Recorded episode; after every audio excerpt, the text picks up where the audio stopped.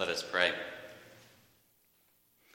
Holy Spirit, in the same power in which you raised Christ from the dead, breathe in and through these scriptures that this word to us might be your living and active word, shaping, convicting, encouraging, molding us, that we might be more faithful followers of you, Jesus Christ the Lord of Lords, the King of Kings. It's in his name we make our prayer. Amen. Today is Christ the King Sunday, a day on which we name what is true, obviously, every day throughout every age, and that is that Jesus is Lord. Lord of all, Lord of all of our lives, all of every nation, all of creation, all of the cosmos. On this Sunday, we, we name it in a particular way, we highlight it in a particular way. And, and on this Sunday, we have two scriptures that offer angles at what we mean by the fact that Jesus is Lord, what that lordship that rulership, that governance looks like. The first one comes from Ezekiel chapter 34, verses 11 through 16, and then 20 through 24. For thus says the Lord God I myself will search for my sheep and will seek them out. As shepherds seek out their flocks when they are among their scattered sheep, so I will seek out my sheep. I will rescue them from all the places to which they have been scattered on a day of clouds and thick darkness. I will bring them out of the peoples and gather them from the countries, and will bring them into their own land. And I will feed them on the mountains of Israel, by the watercourses, and in all the inhabited parts of the land. I will feed them with good pasture, and the mountain heights of Israel shall be their pasture. There they shall lie down in good grazing land, and they shall feed on rich pasture on the mountains of Israel. I myself will be the shepherd of my sheep, and I will make them lie down, says the Lord God. I will seek the lost, and I will bring back the strayed, and I will bind up the injured, and I will strengthen the weak, but the fat and the strong I will destroy I will feed them with justice.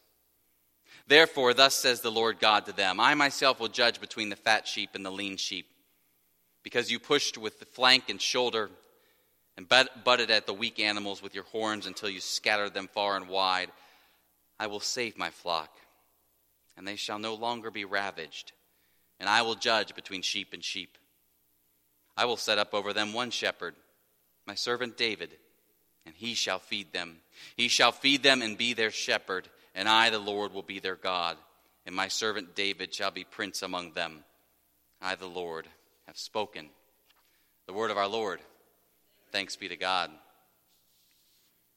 And from the New Testament, we hear from Ephesians chapter 1, verses 15 to 23. I have heard of your faith in the Lord Jesus and your love toward all the saints, and for this reason I do not cease to give thanks for you as I remember you in my prayers. I pray that the God of our Lord Jesus Christ, the Father of glory, may give you a spirit of wisdom and revelation as you come to know him, so that with the eyes of your heart enlightened, you may know what is the hope to which he has called you, what are the riches of his glorious inheritance among the saints and what is the immeasurable greatness of his power for us who believe, according to the working of his great power?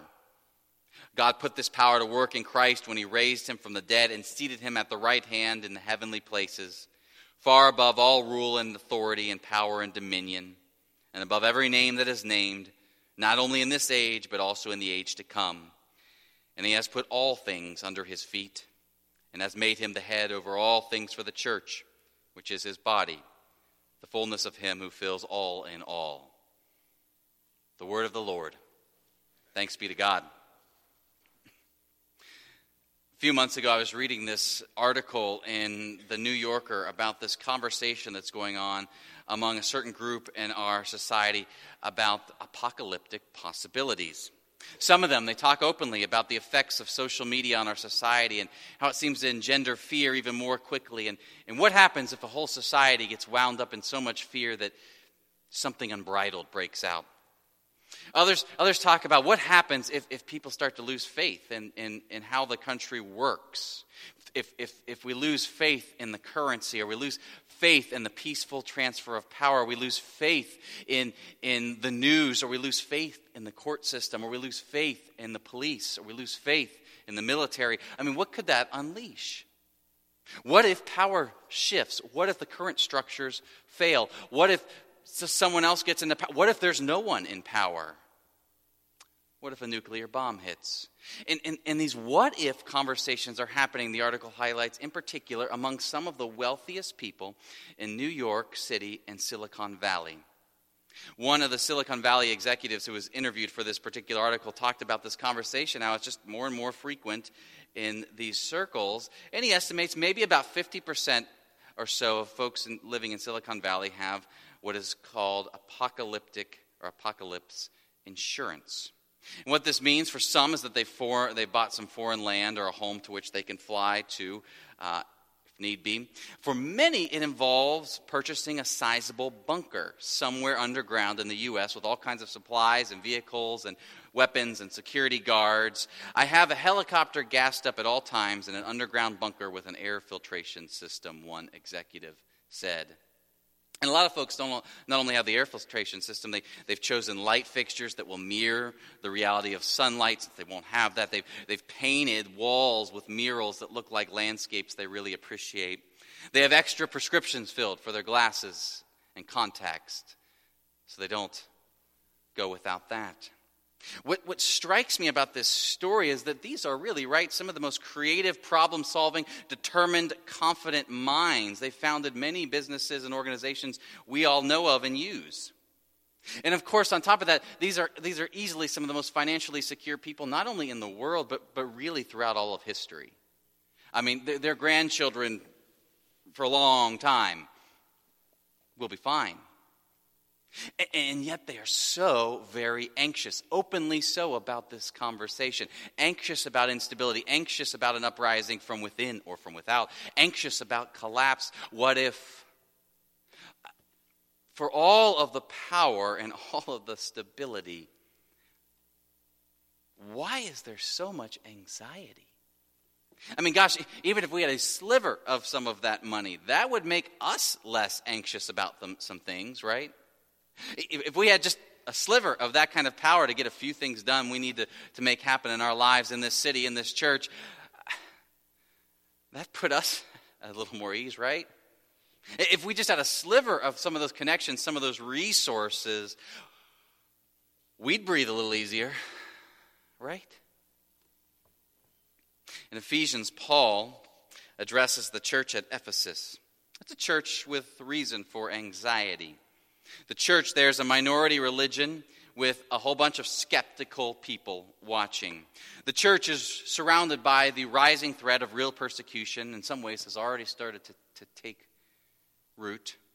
The church is located there in one of the most cosmopolitan pagan worshiping cities in the entire empire, where it's, it's unlawful and certainly looked down upon not to be worshiping uh, multiple gods. The church has reason to feel unsafe, to feel without power, uh, to not be settled with a whole bunch of peace, to tiptoe. And actually, Paul does give them a resource for living faithfully, fully amidst this anxiety. But it is not more money or, or positions of influence or in the government or, or more resources. The gift Paul gives the church is perspective. We stayed in Afton, Virginia, a couple nights last month, and at one point we did this hump, this trail, up, uh, humpback trail. Uh, very steep climb. Maybe some of you have done it, and you get to the top, and it overlooks the whole region. And, and if you've done the hike, then you know at the top you're overlooking in every direction these beautiful rolling hills of green forest and the vineyards. Just a remarkable expanse of life. Well, in Ephesians chapter 1, verses 15 to 23, Paul is, is in many ways basically taking the church up humpback trail and showing them reality as it truly is for as far as the eye can see and further. And that reality Paul wants to show the church can really be summed up in three words Jesus is Lord. Verses 15 to 23, they're actually one long, meandering sentence in the original Greek. It's as, as, if the truth Paul is trying to express can't be captured in sort of pithy bullet points. Jesus is Lord is this truth that spreads and covers and winds all along and around and through all of the terrain. It is expansive, it is beautiful, it is full. It can never be fully comprehended or captured. For in declaring plainly that Jesus is Lord, Paul's making a few fundamental assumptions about reality and how it is covered. He's saying that Jesus, who is himself love, Jesus has all power, all authority, all dominion over every single ruler, every single leader, every single government, nation, president, business, individual, family, church, situation. He's declaring that profound benevolence governs all things in this age and in every age, and that all things ultimately are being conformed so that his kingdom of love and justice and life is made known fully on earth as it is in heaven. Profound benevolence is in charge. Paul goes further and says that this Jesus who is Lord is seated at the right hand of God. Seated, settled. It's a done deal. Paul names in this, in this imagery the certitude, certitude that good will win, that love will win, that Jesus' lordship is not going to be overthrown or thwarted or cut short. And so, at a primal level, it is impossible to grow overly anxious about what might happen to the church, to the city, to the nation, to the world, to our company. At a primal level, it's impossible to believe that the shoe is eventually going to drop and all kinds of bad things are going to overwhelm and overcome, and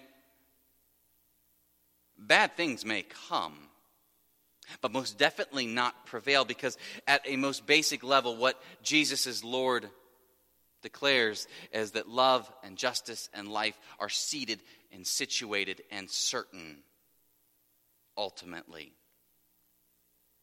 And not only does Paul declare that Jesus is Lord, that's the seated, basic, fundamental truth of reality, Paul then reminds the church that God has given us.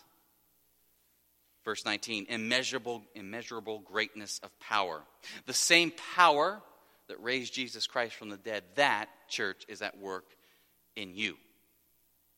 So, Paul, in essence, not only draws us to look up at this wide vista of truth that Jesus is Lord, but then Paul invites the church seated upon that ledge, considering the beauty of that truth and all of its implications, to then inhale deeply the Holy Spirit air that we might know for ourselves the power that creates all that, that sustains all that, that redeems all that, that power is alive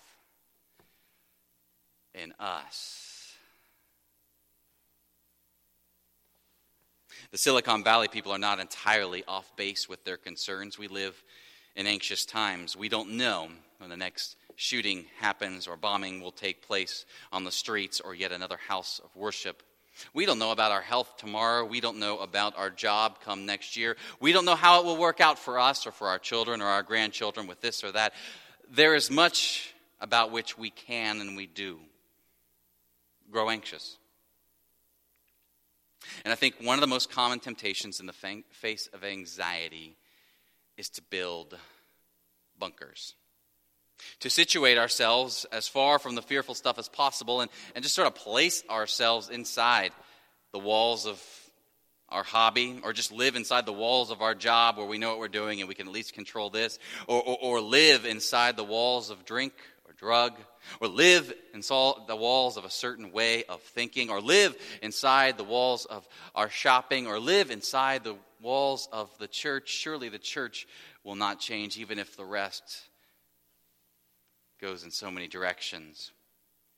Sociologists, they'll talk about how in times of heightened anxiety for, for people groups or just even individual, that is when we are most prone to nostalgia. Not that nostalgia is all bad, But in times when our lives or society are particularly anxious, feel particularly out of control or fearful, that is when they say people try and hold most tightly to some vision of yesterday. That is when people are most prone to build a bunker and then they'll paint the murals inside that of what family Christmas looked like 20 years ago, what church looked like 50 years ago, what the country looked like 30 years ago. Anxiety makes us want to build bunkers for safety, for escape. If we have known in our own lives anxiety in recent days, what's the bunker we typically go to? If we as a society have breathed air of anxiety recently, what, what are the bunkers the church is susceptible to building? Paul does not tell the church situated in cosmopolitan Ephesus to hunker down or bunker down or weather the storm. Grab what you can because you don't know. Paint murals of, of yesterday when God gave you a promised land. Paul will do nothing to pull them out of their current reality. Because the truth is, an escape from reality is certain to lead paradoxically to more anxiety, not less. It's, it's a bit like stuffing down feelings, right? They still come out in all these small ways, and, and you can only escape them from so long before they, they blow up, and the truth just needs to be confronted. Escaping just lets the anxiety brew and grow. So Paul doesn't offer an escape, nor does Paul hand them any extra money or extra, again, resources or positions of power, because as the ultra rich know, these even never seem sufficient to address the root issue. What Paul does is reframe their current reality in light of God's eternal reality. Let's, let's hike up Humpback Trail and get a view of reality and breathe in the air of truth. Would not the church know profound renewal simply by regularly situating ourselves before that vista in all its beauty and inhaling that air? Perhaps we're here today because, quite frankly, we need the Holy Spirit to drag us out of a bunker or out of an anxiety, out of a fear, out of news media inundations that keep us feeling that very frequently. We just need to be pulled into the truth about reality. We need to breathe some clean air. Jesus is good, Jesus is in charge, and his life courses through your being. And yet, as needful as Paul's invitation to the mountaintop reality is, as needful as it is for us to inhale deeply, regularly, that vista, that air, we also need Ezekiel's description of the Lordship of God, the one I read from chapter 34 just a bit ago. Paul, right, describes Jesus as Lord in this powerful, settled, seated, situated, right hand of God way. It anchors us. Ezekiel describes the same Lord, but describes his lordship in this intimate, active way.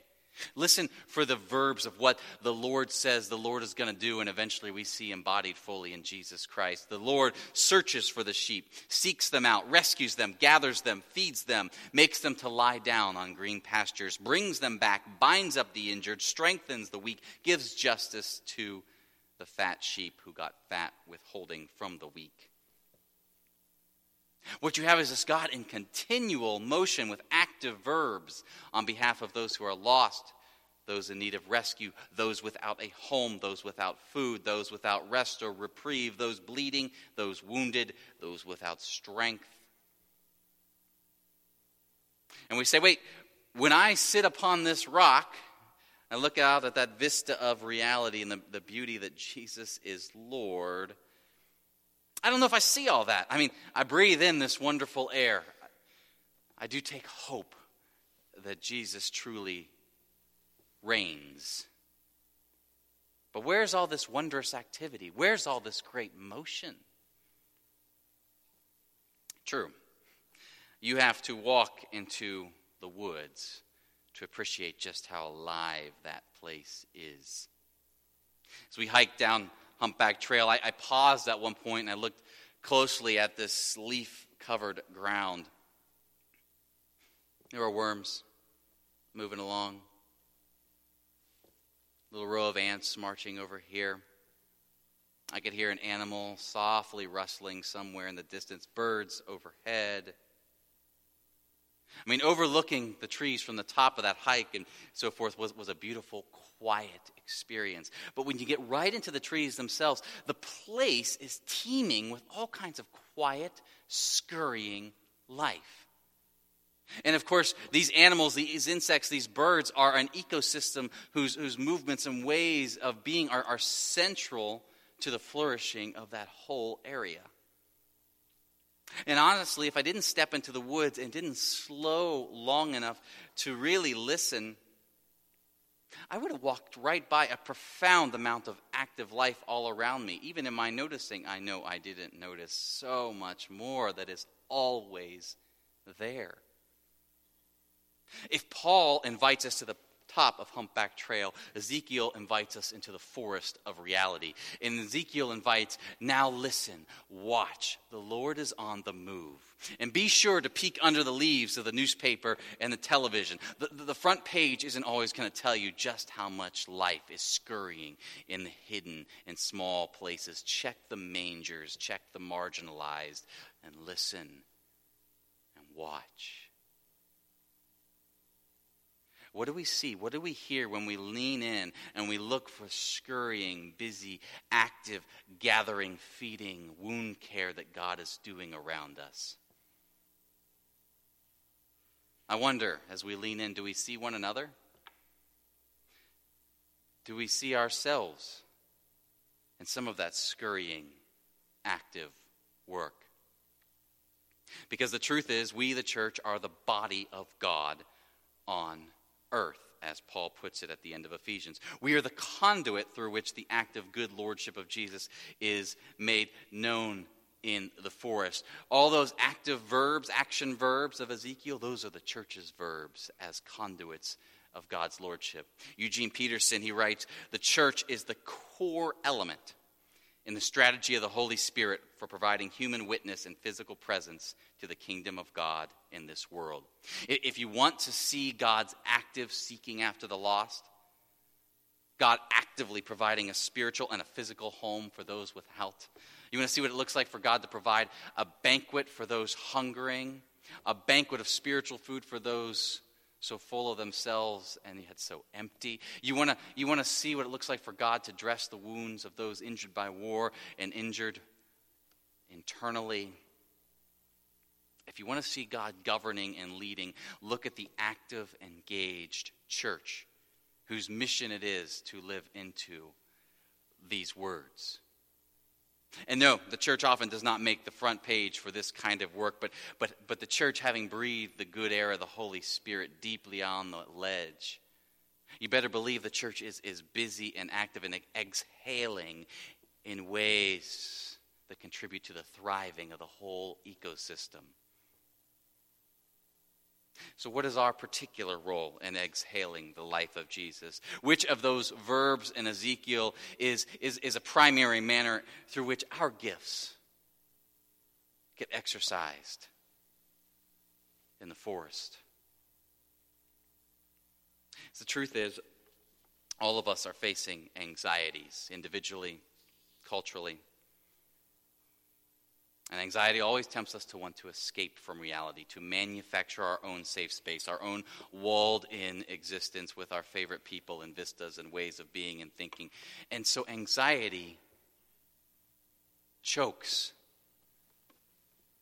and kills and destroys the church and its mission because it, it narrows us into a corner where we actually never feel safe enough.